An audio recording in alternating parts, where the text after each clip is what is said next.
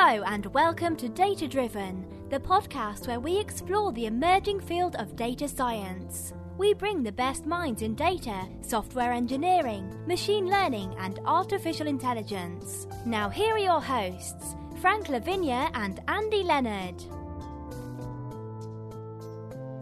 Hello, and welcome back to Data Driven, the podcast where we explore the emerging fields of data science, artificial intelligence, and machine learning.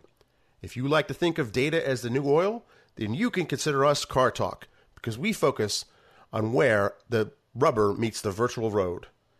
And with me on this epic road trip down the information superhighway, as always, is everyone's favorite data philosopher, Andy Leonard.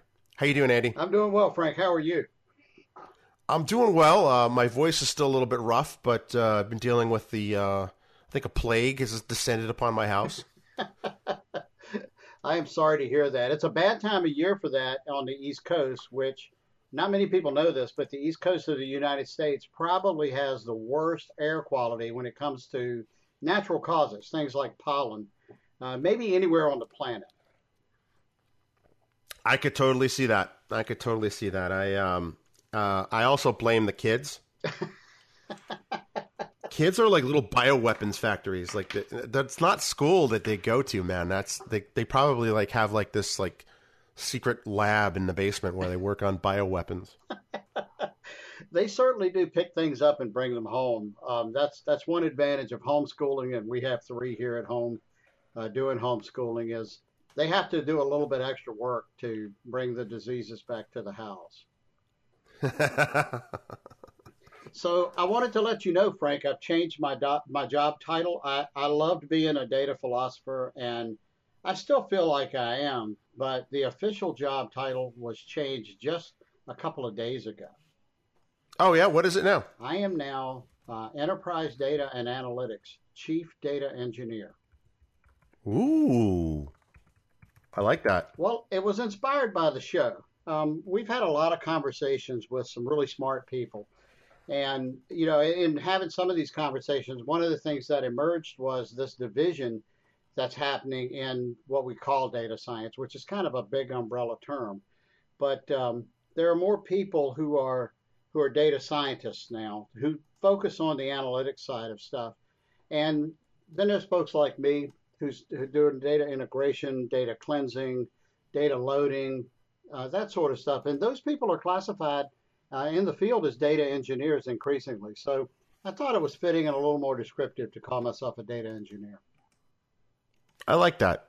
Um, I actually call myself an applied data scientist um, because I want to be like Buck Woody when I grow up. Well, that's a noble goal on, well, I don't know. I was going to try and put a percentage on the fronts that that would be. A,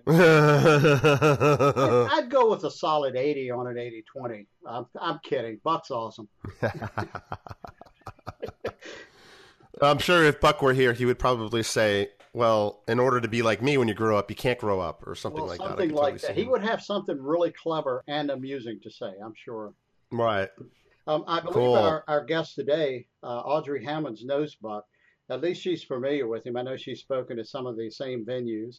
Um, Audrey is with Innovative Architects. Audrey, when we get to you, you're going to have to tell us what your title is. I, am not sure if it's consultant. Actually, you can tell us now. Do you have a title? Uh, at Innovative Architects, we're actually pretty fast and loose with our titles. So uh, okay. I think my business card says practice lead for business intelligence and analytics. But depending on the day, uh, I actually told someone this morning my official new job title is official mail checker for the West Palm Beach office because um, I got a VPN card from a client that sat in the mailbox for a couple of days. So, um, you know, we, we adjust and, and adapt and overcome. So the job title changes pretty regularly, but my focus is business intelligence and analytics. Very cool. Oh, very cool. Your LinkedIn profile says data services consultant. Exactly. Yeah. I'm not great at updating LinkedIn all the time, so maybe I should fix well, you, put you put you safely in the data space. Right. Very cool. Um, well, you've been doing this for about 20 years, data related stuff. Um, I know you're, you mentioned West Palm Beach, you're out of that area. Uh, we actually had this show scheduled and it was postponed because of Hurricane Irma. And um, I think you made the right call, uh, you know, choosing to evacuate rather than stay and do the show with us. As much as we would have loved to had you on the show earlier, that's a better decision. Um, you're also the other half of Data Chicks uh, with an X, D A T A C H I X dot com. And uh, we had Julie on the show earlier. And uh, you work at Innovative Architects. Their, their website is innovativearchitects.com. But there's something else that you do. And I know Frank's looking at your LinkedIn profile, so I'm going to throw the other half of the intro over to Frank. Wow, no pressure though. Let's see. Would that be the Palm Beach Tech Association? Uh, yeah, actually, that is something. Um, so I moved to West Palm Beach from Atlanta. Uh, uh, we opened a new office down here. Innovative Architects did, and uh, you know we're we're really big on community. And one of the things we did was we got involved with the Palm Beach Tech Association, which is a, a countywide organization. You know, doing doing events and meetups and incubation, supporting entrepreneurs and startups. And uh, this year, I was asked to join the board of directors so uh, that's been really exciting, and it's been a great way to learn about the community and, and support my new home. Uh, and it's an amazing group of people that are uh, spending a lot of volunteer time, you know, supporting uh, technology careers and companies within Palm Beach County. Oh, very cool. So uh, one of the things I've, i know it's not exactly Miami, but you're close to Miami. Is there a kind of a Miami tech scene? Um, Miami has the uh, reputation or, for being the hotbed of technology, and then you know you come up the the east coast of Florida, and then you've got the Fort Lauderdale area, and then Boca Raton, and then you know West Palm Beach, and then you keep going north, and you get what we call Space Coast, which is you know Kennedy Space Center, Cape Canaveral, and all of the organizations that are out there, to include these days SpaceX, which is really cool. So West Palm Beach kind of sits right in the middle between all the stuff that's going on with, you know, space exploration and aviation to the north of us, to uh, you know Miami, which is a more traditional, uh, just sort of technology city. So we're trying to figure out what our place is, and and how do we make this a place where you know people want to come and, and work and live. I mean, we live at the beach and the weather's beautiful, so uh, there, there's a lot of advantages how do we make sure technologists uh, have career opportunities here? And so that's really our focus.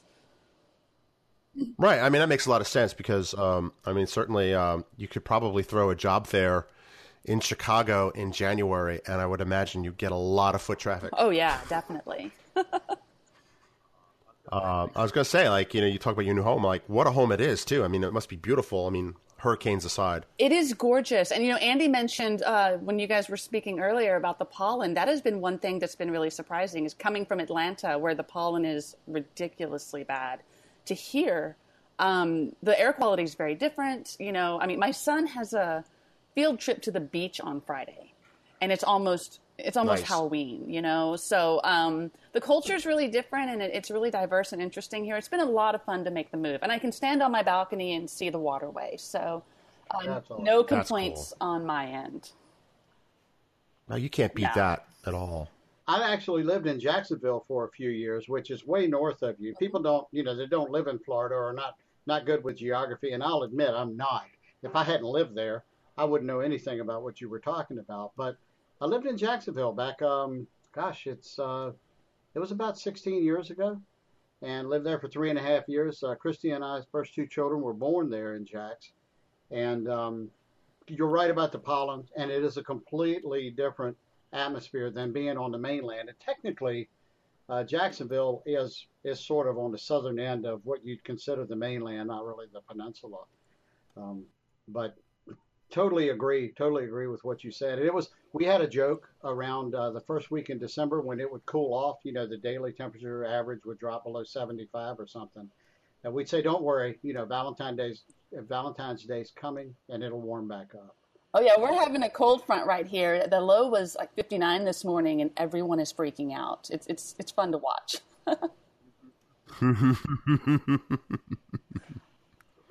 so reading your bio, and uh, I find this very interesting. Some years ago, she volunteered for DBA training to escape COBOL and never looked back.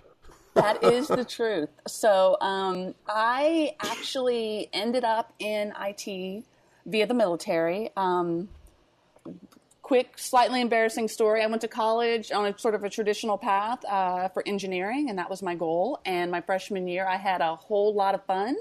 Not much of it happening in the classroom, and I, I went home after the first few months, and I said, "This is not working. I, I'm not. I'm not doing well in this environment." And I talked to my mom and dad, and I talked to some friends, and I decided to run off and join the Air Force. And I wasn't sure what I wanted to do with my life. I just knew I needed structure and I needed um, I needed a different path. And so, you know, I went through the whole recruiting process and I took the test and they said, hey, you're kind of a smart kid. Let's give you this extra test to uh, see if maybe you're good at this logical, procedural kind of stuff. So I took a second set of tests and they came back and they said, um, would you be interested in being a computer programmer?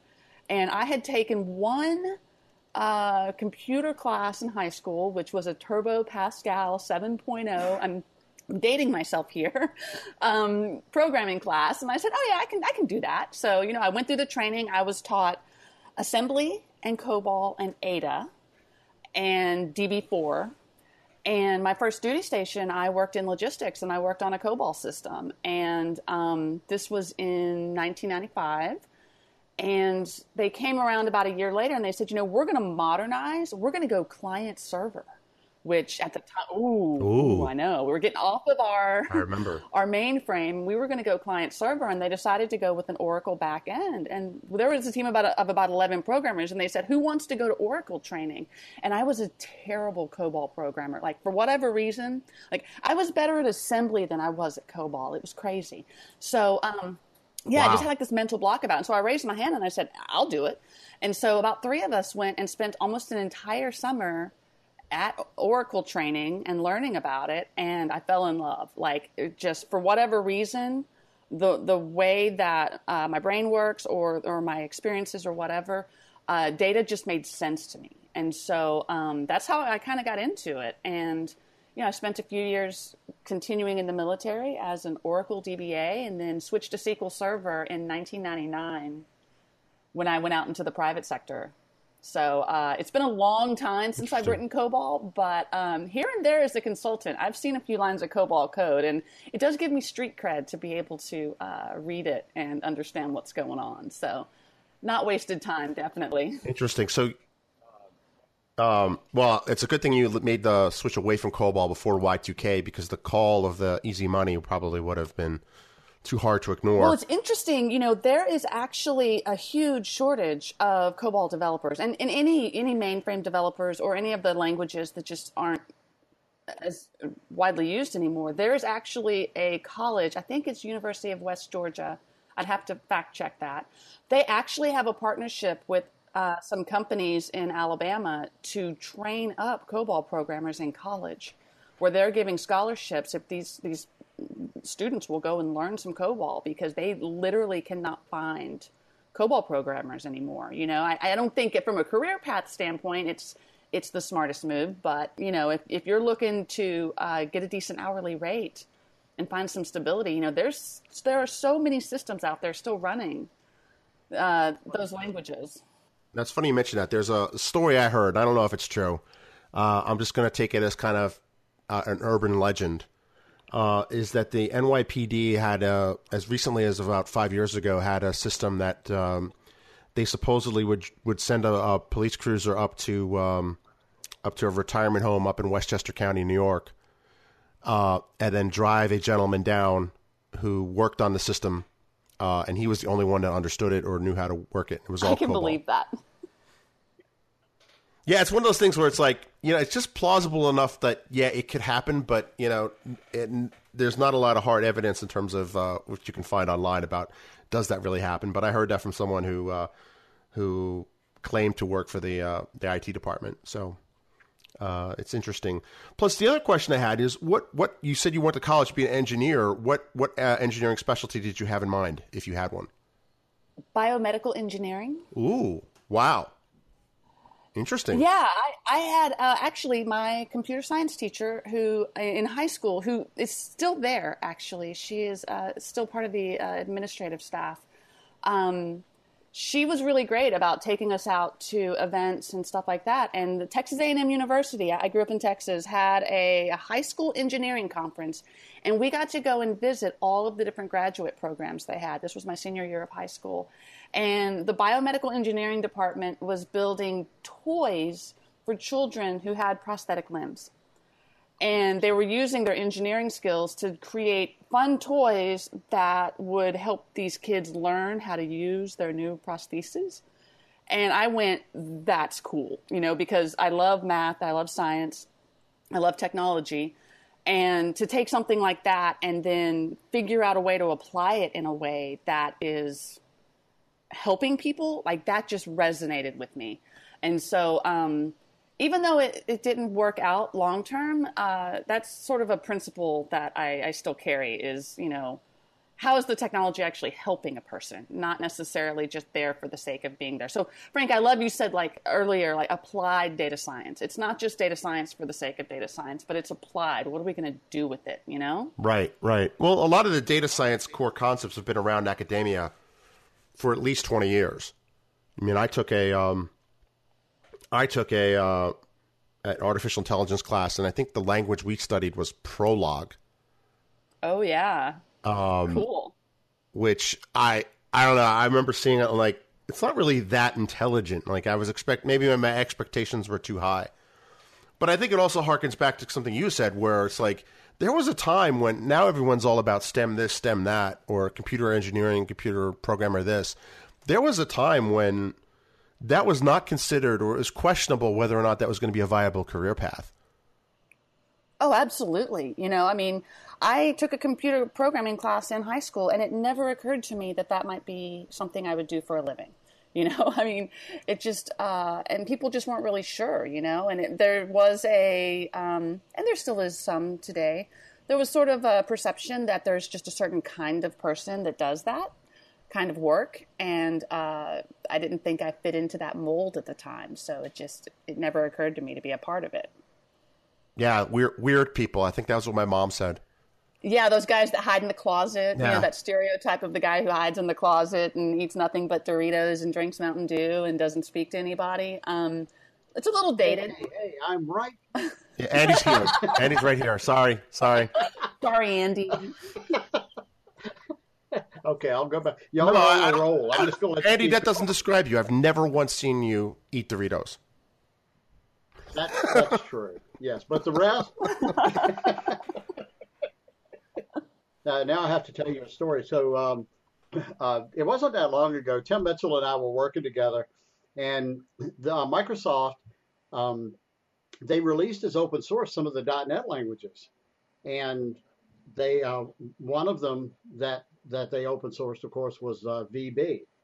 And at the time, I was bigger on VB than I am right now. It's not that I don't like it, but I've done basic programming since 1975. I mean, I started VB version 2. And uh, so he was always picking on me about Visual Basic and not being a real language. And he said something like, well, you know, real developers can get excited now that this is open source and the VB developers can uh, get permission from their moms to come out of the basement. Oh. So yeah, that was that was pretty awesome. But what I did was, I called my mom, gave her Tim's cell number, and a script to kind of read through to talk through this stuff. And he called. He's on a bus uh, riding around an airport, getting ready to catch a flight when she calls, and uh, she told him that that I have her permission to come out of the basement and to be excited about VB being open source. that is spectacular. Andy, you are good at arranging these phone calls. Can I, can I tell my story about the Andy Leonard phone call? I have no idea what you're talking about. Oh, Frank, you're going to love this story. So, working for Innovative Architects, I was working with a client uh, actually in Birmingham, Alabama, and I'm working with the team – and uh, we were working on an SSIS uh, framework and you know integration work, and um, somebody on the team pulled out a book that Andy Leonard had helped write and said, you know, well, Andy Leonard says blah blah blah. And I said, absolutely, yeah. Andy's Andy's a great guy, knows what he's doing. And he said, well, you sound like you know him. And I'm like, oh no, and I, not even realizing I was name dropping somebody very, very important. I said, no, Andy's a great guy. We know we know each other very well. And the look of skepticism, everybody's like, who is this person pretending to know the guy who you know taught me SSIS? And so um, I told the story to Julie, and I think Julie, I think maybe I shared it with Andy, and then Andy and Julie arranged for. Uh, they figured out, Julie checked my calendar, figured out when my next meeting with these guys was, and had Andy call me in the middle of the meeting to ask a question about SSIS. That's awesome. And so I get the, I get this. I'm like, and Andy doesn't call me that often. So I look at my phone, like, I'm sorry, guys, I, I need to get this. Like, maybe, you know, we're all a pretty tight community. Maybe there's an emergency or something. And uh, Andy's like, oh, you know, I have, I, I, you know, I have a question for you, and um, he's like, "Are you busy?" And I'm like, "I'm like, Andy, I'm actually in a meeting right now, you know." And he's like, "Oh, put me on speaker. I'll ask everybody the question." So these guys who didn't believe that I knew the famous Andy Leonard uh, were just floored, absolutely floored, because Andy was calling me to ask me a question about something to do with. I think it was like uh, pro, I think that I think it was like project deployment models in SSIS or something. It was so funny and such a great example of what our community is like. it is, and and you know that there's there's a lot of aspects to that story that um, I, am like you. I find it hilarious. Um, you know that that first off, it's for me, it's it's crazy to me that anybody would get excited about um, you know about, about anything to do with me. And I've, I've had you know these kinds of conversations with people before like somebody came up and asked me to autograph a book for the first time. I laughed at them, and I was like, "Why?" and, and, you know, uh, people will be doing whatever, you know, saying whatever, and I'll I'll tell them I've been trapped in here with me for decades. I'm not impressed. so I, you know, I know me. But the other side of that, Audrey, is is some stuff that's actually been getting some attention lately, and and it, and I'm glad actually that it is, and it's the way um, females are being treated in our industry, and I'm uh, I'm floored and um, and and proud of the the females that are standing up, the ladies that are standing up and and, and helping raise awareness of stuff like that. And you know, I know some of what you ran into uh, was cultural, and the people weren't. It wasn't any, um, at least conscious intention behind it. Um, but at the same time, it was uh, you know, on the, I guess on the other side, it was a really good joke, and I appreciated Julie's help setting that call up. Oh no, it, it was it was great, and you, you do bring up a good point. You know, I mean, Andy, I saw you uh, you I think liked a Facebook post that I had put up um, pretty recently talking about that issue, and I think it's important to have a conversation about you know perceptions of of people on the surface versus you know maybe reality and things like that. It's um, IT is an industry that's that's growing and changing so fast that it, it can be tough to uh, keep up, and it can be tough to adjust culture as we adjust, you know, the reality and the logistics of how we, how we actually work today. No, that's true, and I. No, you're right. I did. Go ahead. No, I think that's true. I think there was a time when when computers were locked in basements, when it really attracted the introverts. Um, but now the computing is social. It's everywhere. It's it's ubiquitous. Um, it affects all kinds of people, and it's it's going to need all kinds of people to engineer and craft solutions for all kinds of people. Absolutely. Yep, I completely concur uh, on that, and it's you know it's it's painful. Change is, is sometimes painful uh, for folks, and um, I certainly get that. Um, I, I, find it uh, as a as a father of uh, three daughters and a grandfather of three granddaughters. It uh, some of the stuff I'm I'm seeing and and really getting a sense of, I guess how you know how ubiquitous uh, some of the treatment of women is in our industry. It's just it's eye opening to me. Um, did I know it happened before? Yes. Did I know it happened to people I knew? Not as many. I mean, I can do the math, right? I'm I'm okay at statistics, and when you say one in four uh, women have faced some kind of discrimination or some kind of harassment, you know, it's easy to look at that number and go, well, that's just a number. But when you see a lot of people that you respect and, and care about and, and even love, uh, type in me too. It changes the dynamic, at least for me. So it's been uh, it's been very eye opening, and um, I've actually added quite a few people to my prayer list as a result. And that, that's good to hear. No, I think, um, and again, the most important thing is, is, to keep talking about it. And as a woman in IT, uh, which has been getting a lot of attention lately out in the in national media, um, I think that uh, it's it's important to talk about, and it's a double edged sword, right? Like I want to present myself as someone who is strong and capable and can take care of myself and doesn't have to ask for help and all of those things. And then at the same time, if I'm just shrugging off or ignoring or setting aside uh, things that I see and observe or experience, then I'm not doing anybody any favors. So it's it's difficult to stand up and say, right. "Hey, you know, you're not the only one this is happening to." And I think what what's been happening in Hollywood has been has set such a, such a good precedent and pattern around you know really famous actresses and people in that industry coming forward and saying it's not just the the D-list stars, you know. It's not just the interns and the young kids. Right. Um, being someone who has been in this industry for 20 years, I, I think I've come to realize that I have a responsibility to um, to say something, if that makes sense. It does, and it's not just because you've been in this industry, Audrey. I mean, you're a oh, leader thank you. in this industry, whether you are comfortable with that or not.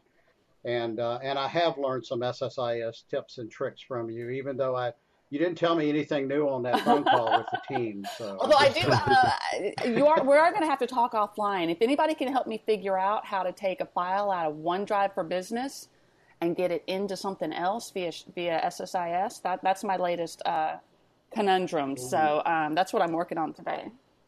Oh wow.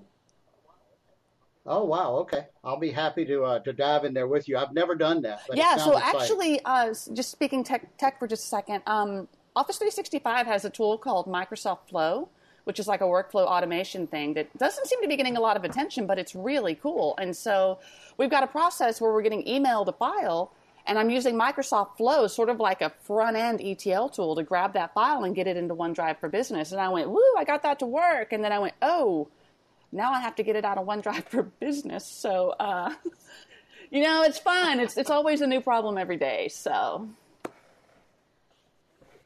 That's interesting. That's what makes it exciting is that there's always a new problem. It is. I get bored easily, and that's one of the things I love about my job, and I love about being a consultant is um, it is literally something new every day, and probably two or three something something's new every day. So uh, I don't know if I'd do well with a job where I had the same routine day in and day out. I think most smart people would lose their mind in that situation because you know the. I think I think that to, to, to start in this industry, you have to be curious. To stay in this um, uh, industry, you have to really want to learn. And I tell that, uh, so I've been in situations where I, you know, they want me to talk to high school kids or college kids, and you know, encourage them into a career in in computer science. And uh, you know, I always say, like, you know, if you don't like learning, this is a really terrible field to be in. That is the truth. Um, you know, in these days, uh, Julie and I talk about this a lot. Um, these days, it feels like we have to learn faster and faster and faster all the time. It's uh, used to be able to get away with uh, knowing a little bit of SQL and maybe a little bit of the BI stack and a little bit of you know data modeling, and um, those days are gone. You know, I mean, we, we have to we have to not only stay up with what's going on in our industry, but we are we are constantly learning new ways of doing things. No, absolutely, absolutely, and particularly with this. Um, right now, I'm learning uh, CNTK, which is I'm using more calculus and math.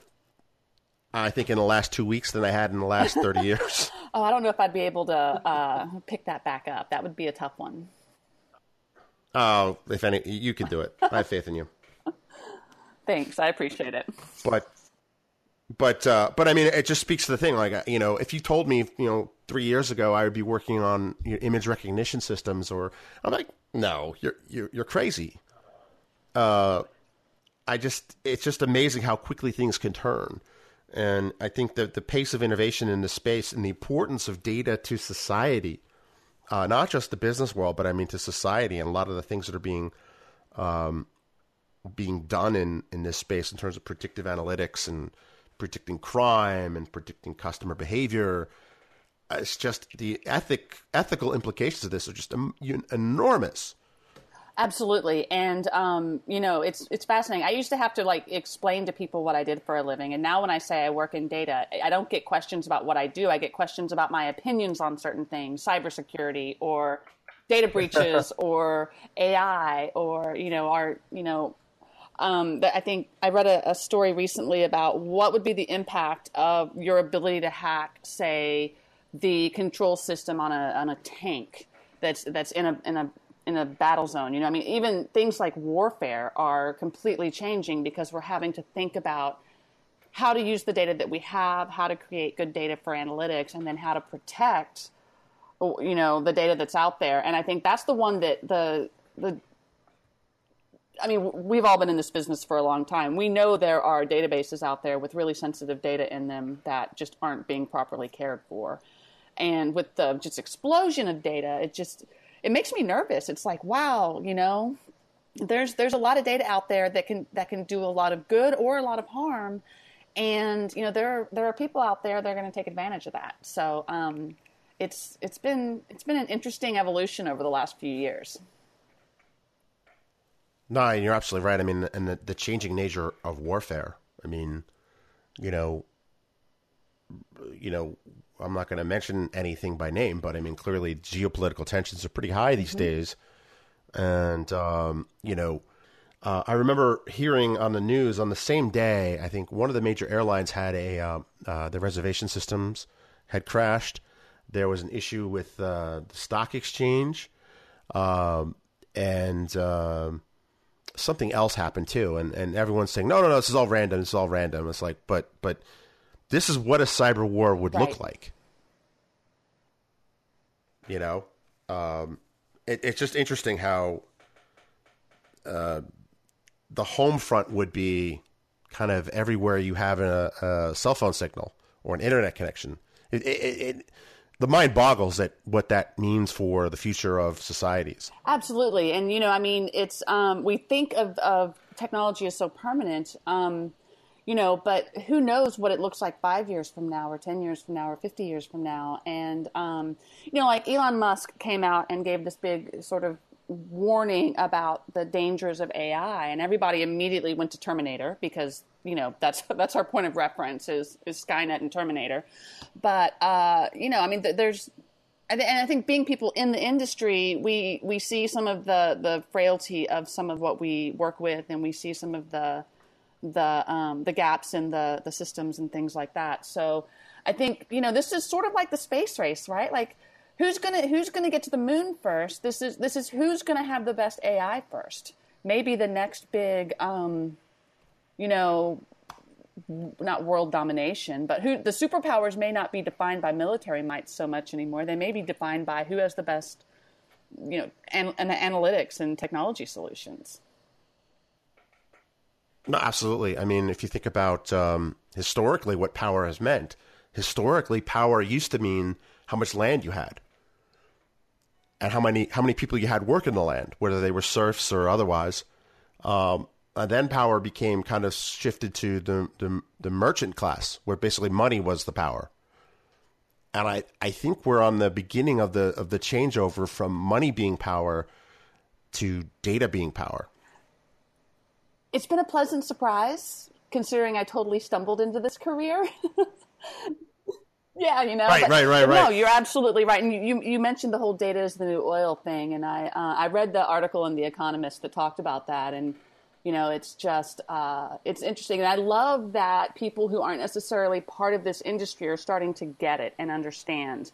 You know, um, being a veteran, I um, I'm involved with some veterans organizations, so I have a lot of friends who you know, they served during Korea and Vietnam, and, and they're in their, you know, 60s, 70s, 80s now. And it is just fascinating to, um, to watch the, the learning process for the generations that you know, didn't grow up with with cell phones and computers and internet and all of those things. And um, like a buddy of mine, he's in his 70s, and he was telling me a story about his Uber driver the other day. And I'm, you know, I was struck. I'm like, this guy, he didn't have a smartphone two years ago, and now he's using ride sharing platforms and not thinking twice about it, you know?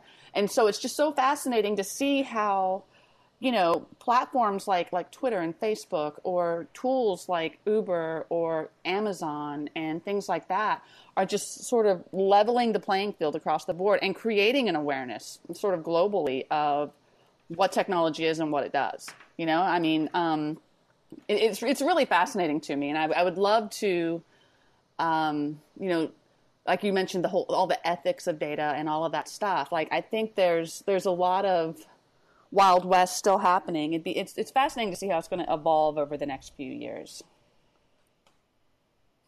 No, absolutely. I couldn't agree more. Cool. Well, uh, Audrey, we have some questions that we like to ask people. You you've already answered uh, uh, the first one for sure about how did you find your way into data.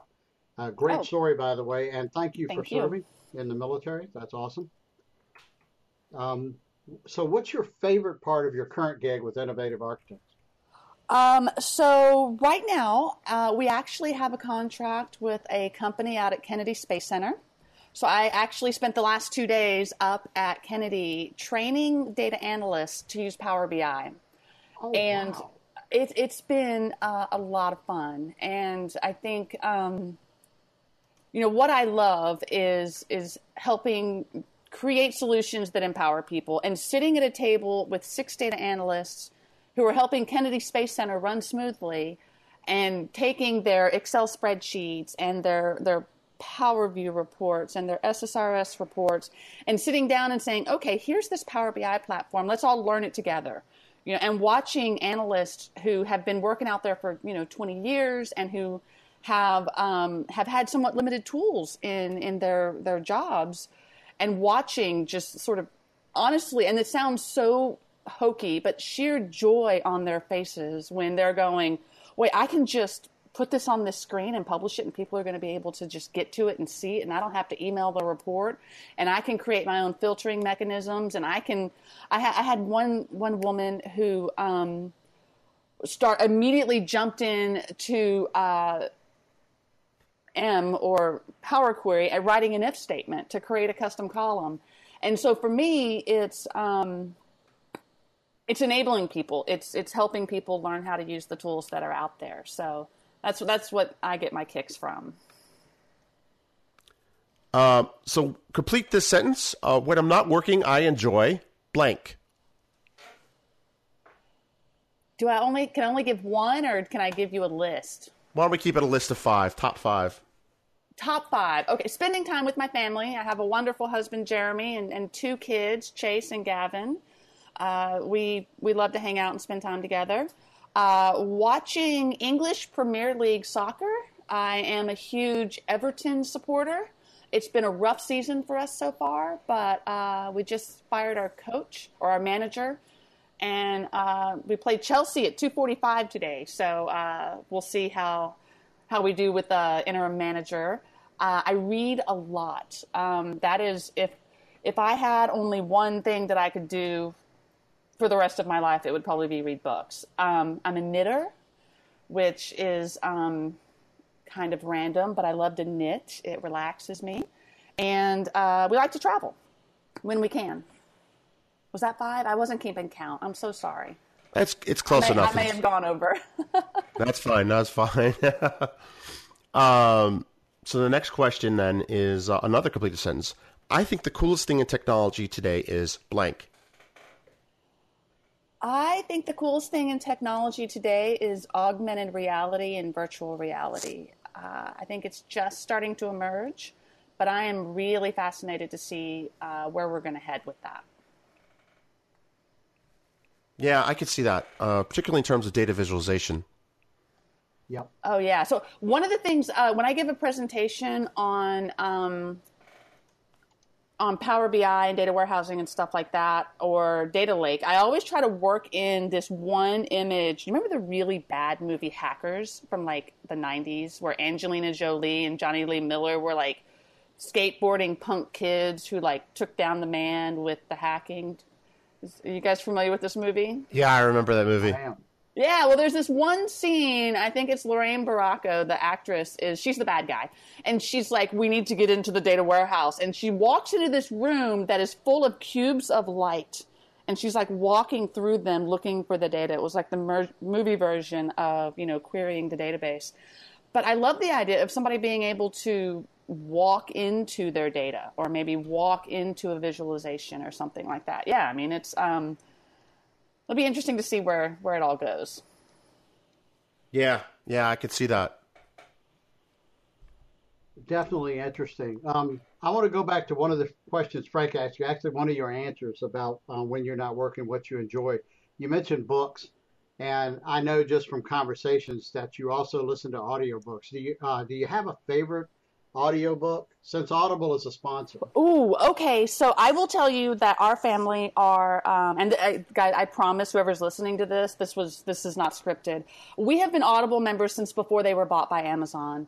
Uh, we use um, we use Audible on all of our road trips. Uh, everyone listens to Audible books, and um, my favorite is the Robert Jordan Wheel of Time series because they've got multi cast members working on it. Um, oh wow! Right now, I am listening to a book by Peter Clines called Paradox Bound, which is this really cool sort of American history time travel story. So, um, yeah, we are huge Audible people. We, are usually running out of credits by the end of the month, but uh, Oh, very cool. No, but it's great. Like we get in the car and, you know, we can pick a book that our 11 year old can listen to with us and enjoy, and then we can talk about it. It's actually, um, it's a big part of what we do. That's awesome. Well, we have, um, you know, we've been listening to them here for a while too. And I actually, uh, I mentioned we homeschool our kids. Um, Stevie Ray is uh, my oldest son.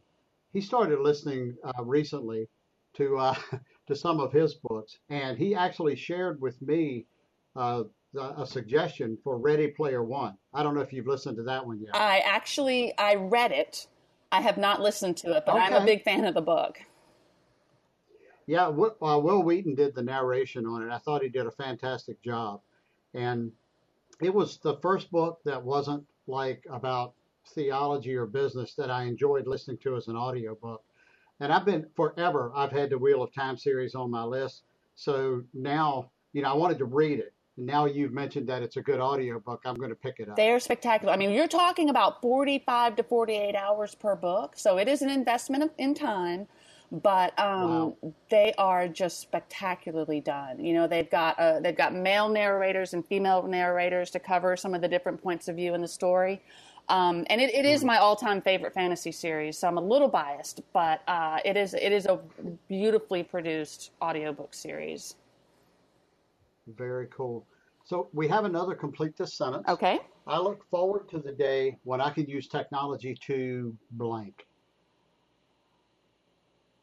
I look forward to the day when I can use technology to visit my friends and family uh, virtually and feel like I'm there. Uh, moving to South Florida uh, has, has been a bit of a challenge just from a social standpoint. You know, we lived in Atlanta for 17 years, um, and, and, most of our friends are there, and most of my family is in Texas. My husband's family is in North Carolina. So, um, you know, video conferencing is great, and phone calls are great, and all of that. I would love to see what the next step mm-hmm. of that is. Could we could we get a holodeck type? Uh, for all you Star Trek fans, uh, environment where we can all sit around the table together virtually and hang out. Or a Stargate. That would be pretty cool too. Stargate would be awesome. I'm glad somebody else is a fan of that show. That was a great show. Totally underrated. Absolutely, yeah. I completely agree. yeah, we we watched them. Um, I think we've gone through all of the different Stargates um, at least once. I want to say maybe twice. And uh, just just recently, we we rewatched the uh, the Battlestar Galactica from uh, about ten years ago or so. Oh, that was a good series. Um, I, I liked it. I know a lot of people complained about the ending. Um, going through it this time, I, we really kind of spread it out across maybe three or four months. It wasn't like binge watching, um, and and I actually picked up more at the end stuff that I'd missed, like the mythology and stuff like that. And um, I thought they did a great job first creating it and then portraying it the way they did. And I wasn't uh, as offended by the ending as I think some people were. I kind of liked it when it first came out, but there's some mystery there, you know. So I like that. I'm weird.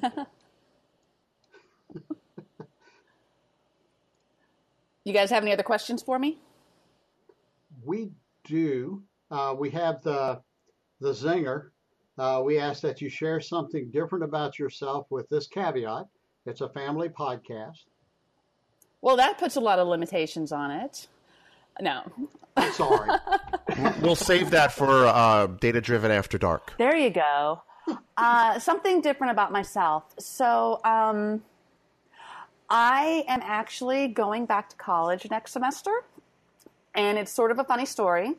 Um, I have decided to go back to school for an English literature degree, and um, it's been an interesting process. So I, you know, I, I, called the admissions advisor at the school, and he's got his script and his expectations. And he said, "Well, what kind of career are you looking for?" And I said, "Oh, I'm not looking for a new career. I just want the degree." And he, sort of he pulled up short. And He was like, "What?" I said, "No, I've got a great job. I love my career. I make good money. All those things." I said, "I just want this degree." And he's like, "So you're just going to go back to school to just get a degree, but you're not worried about getting a job?" nope, nope. I just want to get the degree. And like I said, I love reading. I love creative writing. So um, I'm actually going to start working my. I, I, I, never did finish my bachelor's. You know, I, I ran off and joined the military and was able to step out into an awesome career. So it's on my my personal bucket list is to get a bachelor's degree, and I've decided that um, you know at my at this point in my career, uh, I don't want a computer science degree. I don't think it it would do much to advance my career or be a whole lot of fun to spend my workday right. looking at this stuff and then study it in the evenings. So, uh, so yeah, I'm going back to school, which is uh, sort of an interesting process when you're 40 something years old. That is, uh, that's interesting. And I, I congr- you know, kudos to you and congratulations. That's an awesome way to, uh, that's an awesome thing to do. And I, I'm I'm proud of you, Audrey. That's uh, that's pretty. Thank cool. you. Talk to me when I've got finals coming up and a deadline to meet. We'll see how that goes. But uh, I'm excited about it so far, and I can do a lot of the classes online. So hopefully, I can work it into my schedule. It'll be logistically, it'll be interesting, but um, I feel like I'm at a place where I can do it.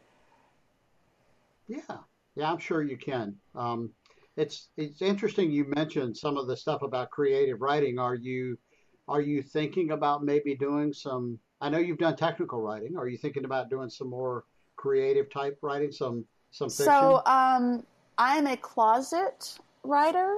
Um, the, okay. the program I'm actually uh, trying to work my way into is an English literature with a minor in creative writing. And uh, my goal at some point is to write something that other people want to read. Uh, I'm a huge fan of, um, fantasy and science fiction and I'm, I've convinced myself, based on some bad fantasy and science fiction, that I could do that too. So maybe someday I'll figure out how to uh, how to put something out there that could potentially be published. But it's a tough industry, and I, you know, when you sit down and try to write, and then you you realize how difficult it is, it gives you a whole new level of respect for people who do it for a living. Um, creativity is uh, is not something that just you sit down at the at the desk and go, okay, today I'm going to be creative and come up with a great plot line or something like that. So um, it, I think it's a it's a hard career, which is why I wouldn't want to my family's livelihood to depend on it. But it is it is a personal goal. Maybe at some point I can figure out how to to write something interesting enough that other people want to read it. Well, it's not unprecedented in our field. I know um, Randy Dias, who's a database person, SQL mm, Server person. I've he's met written him. some some uh, sci-fi. Yeah, he's done. And I I read. Uh, I think I read one of them. I didn't good. know that. I'm going to have to go find his stuff. Yeah, he's written. I want to say it's two or three, And the first one I read, I thought it was good. I, you know, it, it wasn't Dune or you know, but but it wasn't. It, it also didn't fit into that genre. You know, I know what you're talking about by people who've written kind of bad sci-fi. It definitely wasn't that. Um, and I, you know, for the first published work I'd ever seen uh, from him, I thought it was really good. Oh, that's amazing. Um, yeah, I, I, it's it seems like something that is uh, is really difficult to do, and it takes a lot of commitment. But um, you know, someday, and, and someday, um, you know, maybe I decide to, to slow down on the IT stuff and, and focus on something different. I think I'm a long way away from that, but you know, I think I think it'd be fun. I was do. I was also thinking of um, um, Mark, and I can't. It begins with an R. I always mess his name up when I try to say it. Maybe um, who wrote he wrote Zero Day, and I I heard rumors they were thinking about making a movie out of that one. Yeah. Really? Oh, that's cool. I don't think I've read that. I'll have to look. I forget what I've read. I have to go back and check my Goodreads account to see what I've actually read. Yeah, he's, because and, and, those were those were you know I thought those were great great books too. He wrote, wrote three in that um, with that main character of his. I can't remember the name of the character, but it was really good. And you know, given Mark's background, I, I forget what he is now. I think he was leading Azure or he was a fellow and all of that stuff at Microsoft. Really smart guy, and um, he knows what he's talking about when it comes to things like cybersecurity. And that's what he was. His his character, the main character, the uh, the protagonist. Um, does that kind of work. He does cybersecurity. So uh, interesting reading from someone who does it in real life. And I don't know, maybe maybe you could write some stuff about a protagonist who's uh, big into data analytics or database or, or maybe even COBOL. There we go. The heroine who is also the COBOL programmer. I'll have to come up with something. Who's still trying to get her kid to Taekwondo on time and uh, get dinner on the table. They can't get the syntax right for this stinking loop. I'll tell you what, man. I, I, was doing training yesterday with these data analysts, and you know, you go, you go into a client, and you want to look like the expert, and she asked me how to write an if statement in Power Query, and I'm thinking to myself, I'm like, I know how to write an if statement in about eight different languages, but I cannot remember the exact syntax for this one. And she was, it was it was a funny moment because I said I said I'm sorry I said I hope you you aren't offended by this but I'm going to go Google that and make sure I've got it right and I think it was this moment of like oh you don't know it either. And it's like well I know what needs to happen.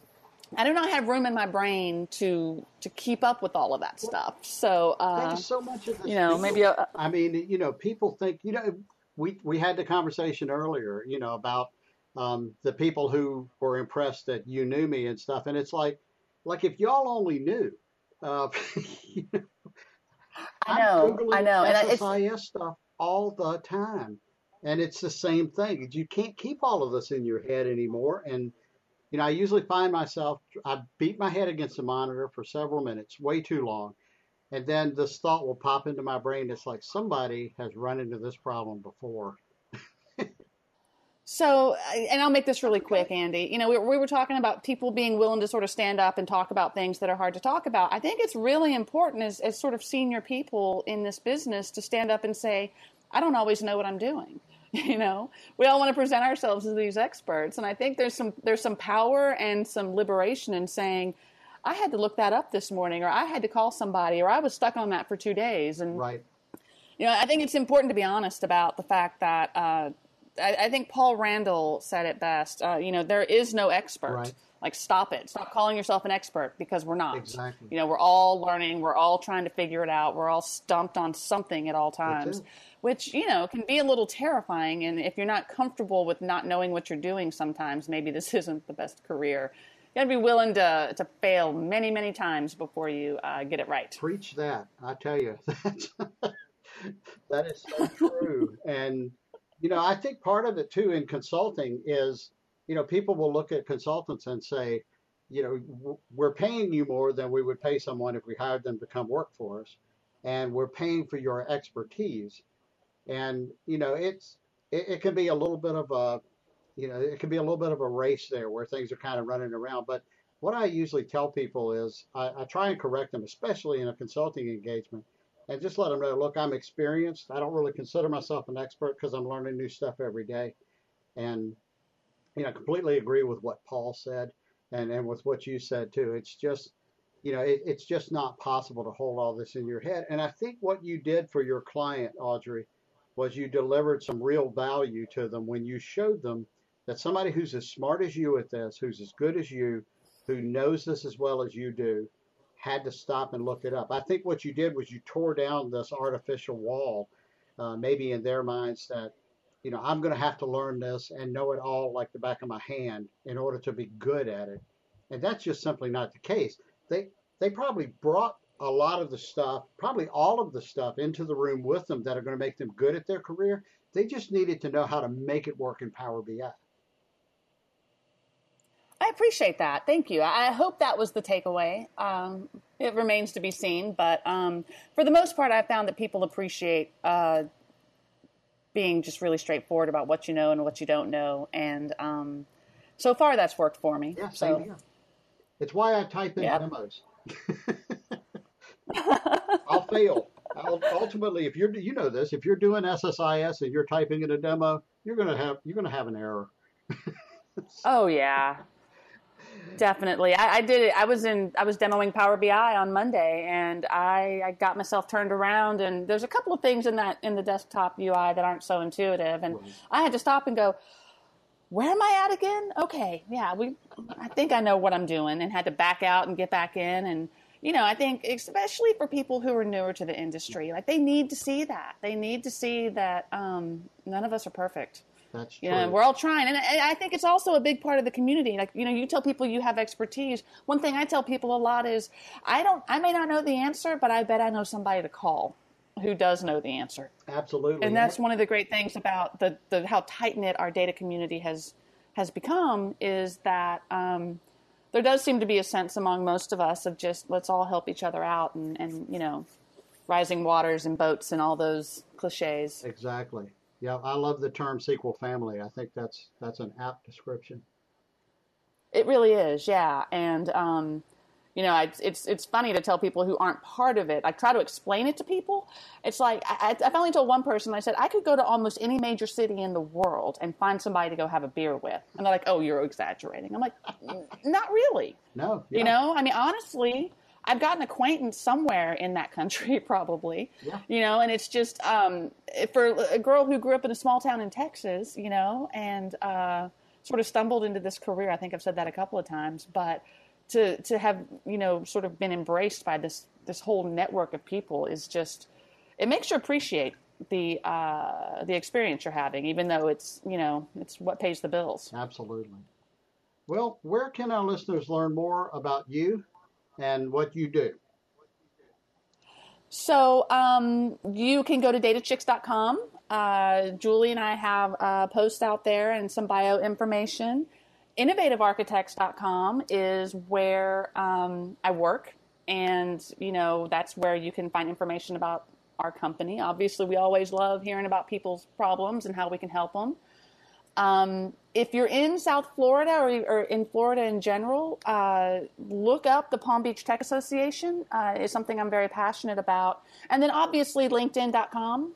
Um, that's a way to to actually get in touch with me if uh, you'd like to. Very good. Well, this has been an outstanding show. Thank you for taking so much time and chatting with us. Um, I'm glad we were able to do this, especially when we got sidetracked by the weather. And so, thank you very much, Audrey, for being on the show today. Oh, no, Andy and Frank, thank you so much for having me. I really appreciate it. And this was a lot of fun. Yeah. Anytime, anytime you guys need somebody to talk to, just give me a call. We look forward to it. Thanks so much, Audrey. Uh, we're going to turn it over to the nice British lady. Thanks for listening to Data Driven. Don't just listen, become a data driver by going to datadriven.tv to sign up to join the community, access to special events, tips and tricks, and more. Sign up today at datadriven.tv.